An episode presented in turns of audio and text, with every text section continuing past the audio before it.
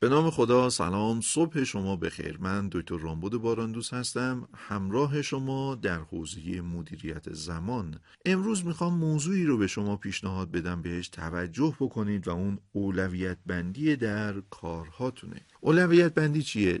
دو جور اولویت بندی مطرح میشه. یکی اینکه کارهای مهم و ضروری یکی کارهای غیر مهم اما ضروری یکی دیگه کارهای مهم اما غیر ضروری و حالت چهارم کارهای غیر مهم و غیر ضروری. پرداختن به کارهای مهم و ضروری کارهایی که باید براش اولویت بندی بکنیم. اما این تقسیم بندی رو شما احتمالا بارها و بارها شنیدین. من امروز می‌خوام اولویت بندی سگانه ای رو عرض بکنم به جای اون اولویت بندی چهارگانه. اولویت بندی سگانه من شامل سه تیپ کاره. بعضی از کارها کارهایی که من همین امروز وقت دارم انجامشون بدم. بنابراین لازمه در چک لیست کارهای روزانه این کار رو توی کارهای امروزم بذارم و اولویت یک بهش بدم. یعنی نباید روزم خاتمه پیدا بکنه و کار اولویت یکم هنوز باقی مونده باشه. و یادمون هم باشه در مورد پیش بینی گفتم. اگر درست پیش بینی بکنیم به خوبی می‌دونیم که کار اولویت یک چند تا باید امروز بذارم و اگر تعداد کارهای اولویت یک من بیش از زمان روزم شد اون وقت وا مصیبت چون من نتونستم در روزهای قبل خوب پیش بینی بکنم در روزهای قبل مدیریت زمان خوبی داشته باشم و در روزهای قبل درست برنامه ریزی نکردم. نتیجهش چی بوده؟ من به خودم کارهایی رو وادار کردم تحمیل کردم انجام بدم که حتما حتما فقط امروز وقت دارم. مثال من قبض تلفن همراه هم رو فقط امروز وقت مونده که پرداخت بکنم. من ثبت نام فرزندم رو همین امروز فرصت دارم ثبت نام بکنم. من ثبت نام در یک کلاس کنکور یا یک کلاس زبان یا هر جای دیگه ای رو فقط امروز وقت دارم انجام بدم و اگر انجامش ندم دیگه فرصتش نیست یا جریمه ای بهم تحمیل میشه.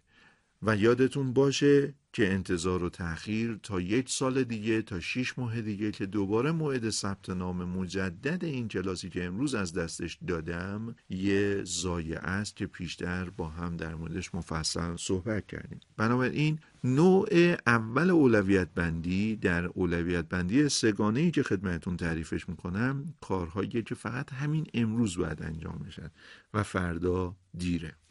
کارهای دسته دوم اولویت دوی ما رو تشکیل میدن. کارهایی که من دو سه روز بابتشون وقت دارم. اب نداره امروز انجام ندم. فردا می‌رسم انجام بدم. پس فردا می‌رسم انجام بدم. این کارها کارهای اولویت دوی من هستند. می‌تونم در لیست امروز هم بگنجونم. اما قرار گرفتنشون در کارهای لیست امروز من معنیش این نیست که کارهای اولویت یک رو کنار بذارم به اولویت دو بپردازم.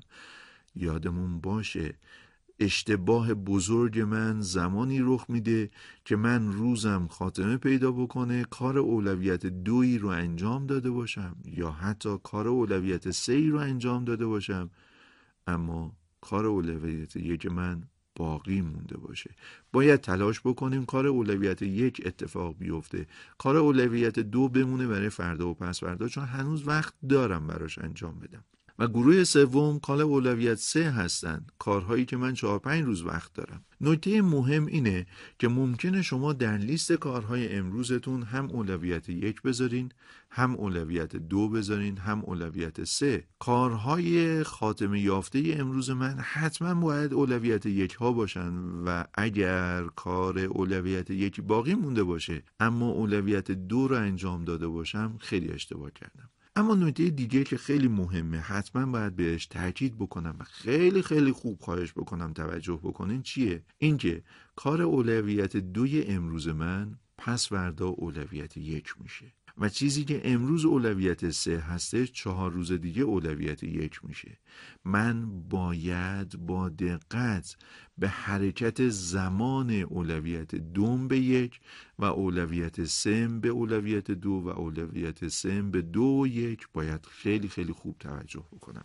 تلاش بکنیم برنامه روزانمون رو جوری بنویسیم که اولویت یک و دو و سه رو با دقت بهش توجه کرده باشیم. یقینا مدیریت زمانمون رو بهتر می‌تونیم انجام بدیم.